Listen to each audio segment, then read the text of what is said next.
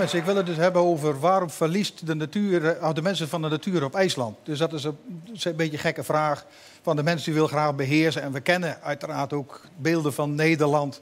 Uh, Nederland met bijna een vlak land. We maken het zoals we het hebben willen. Hebben we meer ruimte nodig, dan maken we meer ruimte. We uh, pompen meren droog, uh, maken daar polders van. IJsselmeer hebben we, daar zit ook een heel, hele provincie in. Dus wij kunnen eigenlijk doen wat wij willen in Nederland.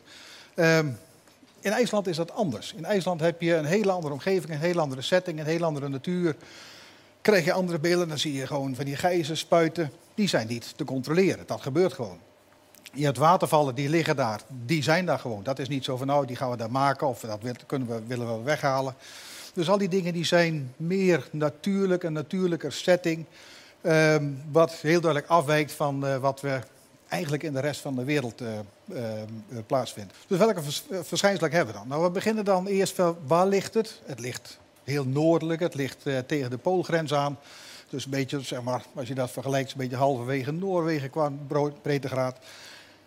En dan zie je gewoon een plaatje van de wereld en dan zie je wat van die scheuren in de aarde zitten. En dat zijn breuklijnen. En juist zo'n breuklijn ligt er tussen Noord-Amerika en Europa. Die loopt helemaal door van noord naar zuid. Dus ook bij Afrika en Zuid-Amerika ligt hier. En daar spreidt de wereld zich. Die spreiding die is ongeveer een centimeter per jaar naar weerskanten. Dus zo wordt in feite IJsland uit elkaar getrokken. Dat zie je hier op die animatie ook mooi terug. Je ziet hem van het noorden zo binnenkomen en dan zo'n beetje diagonaal door IJsland gaan. En dan iets meer naar het westen. Daar trekt hij verder door naar het zuiden toe. Dus daar heb je die spreiding.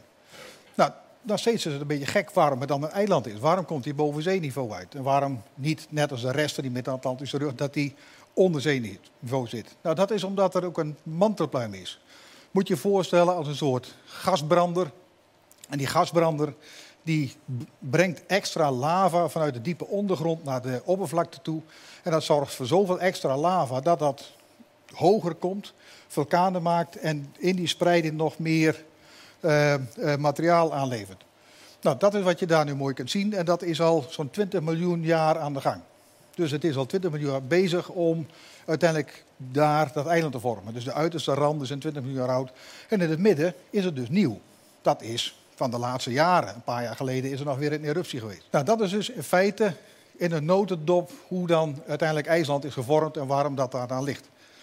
Nou, dan kunnen we het een beetje doorzetten van, oké, maar je hebt dus IJsland als vulkanisch land, als gesteente. Nou, hoe ziet dat gesteente eruit uit als het dan met die spreiding zo snel gaat? Dan krijg je uiteindelijk lava van de oppervlakte. En als lava dan stolt, dan krijg je basalt. Nou, hoe ziet basalt eruit? Dat is dit. Dus hier zie je een brok versteend lava. Dat, dat is een beetje gekrompen, net als bij klei kan dat zo zijn. Dan krijg je van die breukvlakjes. Dus dan krijg je wat van dit, uh, van dit zwarte materiaal. Hierop op dat eiland kreeg je dus heel veel water als, uh, als fenomeen. Nou, hoe werkt dat dan? Je hebt verdamping in de zee, op het land, vanuit de planten. Dat vormt wolken. Die wolken die waaien naar het land toe. En als dat uiteindelijk op het land komt, dan kan dat gaan uitregenen. Dat kan voor een deel de grond intrekken, stroomt naar de zee. Of het gaat naar rivieren toe en het stroomt uiteindelijk ook naar de zee toe. Dus dat is zeg maar het normale fenomeen, de normale kringloop van het water die je eigenlijk overal kunt zien. IJsland heeft ook zo'n kringloop. Die lijkt daar uiteindelijk wel op. Alleen er zit wat een verschil in. Dus als je dan gaat kijken van hoe, hoe stroomt dat dan op IJsland, dan krijg je dus dat het vanuit de zee loopt. Uh, je krijgt de verdamping en die verdamping die loopt dan naar het land toe weer en botst als het ware tegen de gletsjers aan, of tegen de vulkaan aan. En als dat dan tegen de vulkanen aanloopt, dan krijg je dus opbouw van sneeuw op die hoge plekken in het landschap, omdat die vulkanen daar liggen. En dat is eerst gewoon sneeuw. En sneeuw is niet heel zwaar. Als je daar heel veel nieuwe sneeuw oplegt, dan wordt die dichtheid groter. Dat kennen we als je dat bijvoorbeeld vergelijkt met sneeuwballen. Sneeuwballen op zich zijn licht, maar als je die maar lekker in elkaar drukt tot een soort ijsballen, dan wordt dat minder prettig als je daarmee bekogeld wordt. Dus die ijsballen die zijn zwaarder en worden weer meer aangetrokken door de zwaartekracht. Dus als je dat sneeuw maar dik genoeg maakt, dan wordt dat vanzelf ijs. En dat ijs, dat wordt dan een gletsjer. En die gletsjer die gaat dan uiteindelijk naar de lagere plekken stromen, zou je kunnen zeggen. En als het maar laag genoeg is, dan komt daar, ofwel breken daar ijsbergen af, ofwel komen daar rivieren uit. Dus je hebt heel veel grote rivieren rond de gletsjers die allemaal het water afvoeren van het geel. Waar liggen dan die, uh, die gletsjers? Hier zie je de gletsjers mooi weergegeven. Dus hier heb je de, de, de, de, de gletsjers allemaal liggen. En daaronder zitten de vulkanen. Dus dat zijn juist die hoge plekken in het landschap.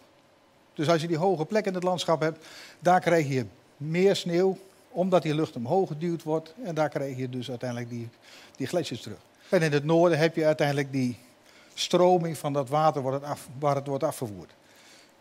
Daar heb je een hele grote waterval, die heet het Dettifos. En dat is in feite een mooi basaltgebied. Hè, de basalt zoals we die hier net gezien hebben. En daar heeft hij een soort canyon gevormd. Nou, hier zie je een heel mooi voorbeeld van hoe die dan loopt. Heel veel water, 400.000 liter per seconde komt daar zo'n beetje langs in de zomer. En je ziet ook dat die heel vies is, die is heel troebel. Dat komt doordat die gletsjer heel veel materiaal meevoert, zand, grind. En dat kan die helemaal meenemen over een afstand van honderden kilometers voordat het bij die waterval komt. Dus vandaar dat dat zo'n ruwe grote gletsjer is. Als een vulkaan uitbarst onder een gletsjer, dan kan daar een smeltwatermeer ontstaan en die kan nog veel grotere pieken aan afvoer creëren. Dus dat betekent dus dat er nog veel meer water langs kan komen dan wat je hier nu ziet. Waardoor er uiteindelijk zoveel energie kan zitten in dat water, dat het een canyon kan veroorzaken zoals je hier op die plaats ziet. En dat kan in een dag, dat kan in een paar dagen gebeuren. Stel dat je daar als mens bent en je hebt daar een mooie weg aangelegd, je hebt daar een brug aangelegd, en je denkt ik heb het mooi voor elkaar en er komt zo'n grote afvoer langs, dan is je weg weg. Of je brug is weg. Dus dat betekent dus dat je wel als mens daar allerlei dingen kunt aanleggen, maar je bent afhankelijk van wat de natuur daar doet en je moet daarna weer aanpassen aan de nieuwe situatie.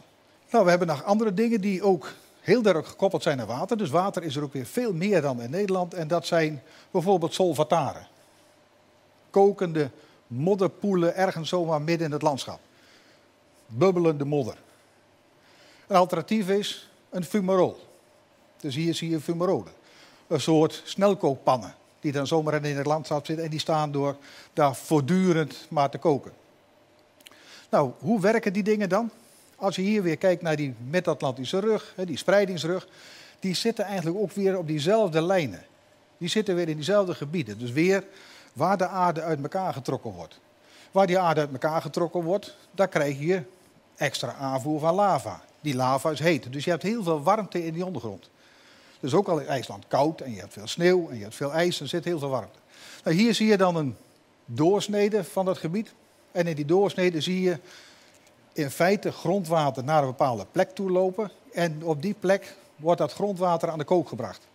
Je krijgt dus waterdamp. Nou, als je daar een beetje gelijkmatige grond hebt, dan komt die waterdamp geleidelijk gelijk naar de oppervlakte. Maar je hebt ook van die voorkeursbanen waarbij er extra veel waterdamp naar boven komt. Nou, als dat maar veel is, dan heb je dus voortdurend stoom wat naar de oppervlakte komt. En dat kan dus 100 graden of meer zijn. En dat gaat dus 24 uur per dag door. Het is niet zo dat als er toeristen komen, dan zetten ze hem aan. En uh, als de toeristen weer weg zijn, dan kunnen ze hem weer uitzetten. Dat gaat dus voortdurend door. En dan zie je dus de hele dag die stoom ontstaan. De solvataren zijn familie daarvan. Dus de solvataren die hebben hetzelfde soort systeem. Dus ook weer heel heet water in de ondergrond door die grote hitte van die lava die daaronder zit. Alleen zit daar ook water boven wat net wat minder warm wordt. Dus je hebt daar een soort kolom met water waaronder steeds water aan de kook wordt gebracht. En dan krijg je dus voortdurend van die dampbellen die daar doorheen brekken. Nou, dat is iets wat, uh, wat daar veel voorkomt. Je ziet daar veel van die, uh, uh, van die plekken die daar een beetje aan het bubbelen zijn. Is heel agressief. Heet grondwater is veel agressiever dan koud grondwater. Dus dat lost mineralen sneller op. Dat lost de grond sneller op. Dus je krijgt een soort modder. En die modder die stinkt heel sterk naar zwavel. Dus als je dat prettig vindt, moet je ook vooral naar IJsland gaan. Als je het zwaar verfijnd vindt. Dus dat is iets wat je daar heel mooi kunt zien. En die modder die blijft ook gewoon dag en dag maar doorgaan. En de meest agressieve, dat zijn die hele dikke, bubbelende modderpoelen. Het ziet er wat onheimisch uit, zou je kunnen zeggen. Nou, je hebt nog een andere variant daarop. En dat zijn de gijzers. En die zijn wel bijzonder omdat zeg maar, ook gijzers, gijzers heten omdat gijzer op IJsland is. Dus dat is gewoon ook een IJslands woord, zou je kunnen zeggen. En als je die dan ziet, dat is een soort variant op dit thema. Die zijn dus niet voortdurend aan het bubbelen, maar die barsten gewoon uit. Hier zie je dat ook. Dus daar zou je ook kunnen wachten. En op een gegeven moment komt zoiets dan tot uitbarsting. Nou, hoe werkt dat dan? Als je nu kijkt naar een, ook zijn doorsnede, dan lijkt dat dus weer op wat we dus net hadden met die fumarole solvataren. Water wordt aan de kook gebracht door weer de lava, die magmakamers in de ondergrond. Alleen kan die damp niet gelijk weg. Er zit een soort aardappeltje, zou je kunnen zeggen, aan de zijkant uh, in dat kanaal, in dat wortelkanaal. En daarin wordt eerst die waterdamp opgevangen. En dat moet eerst zoveel zijn dat dat naar buiten wordt getrokken. Als het naar buiten wordt getrokken, dan gaat het naar een lagere druk, meer richting de atmosferische druk. Daardoor zet die luchtbel uit, die dampbel zet uit. En daarbij ook, het kan in die grote diepte kan het 120, 130 graden zijn voordat het gaat koken. Ga je naar de oppervlakte toe, dan gaat er nog meer water koken als het omhoog gaat. Dus je krijgt een hele grote dampbel en die drukt als het ware die waterkolom die erboven zit, gewoon naar boven toe. En dat is het spuiten. En dan loopt er weer wat kouder water naar beneden toe. En dan herhaalt het zich weer totdat hij weer helemaal aan de koken is. En dan gaat hij weer opnieuw beginnen. Nou, ik heb ook zo'n ding geknutseld in een garage, zou je kunnen zeggen. Dat is uh, dit ding. En ik zal even kijken of hij meewerkt. En het mooie van gijzers is, je moet er altijd even op wachten.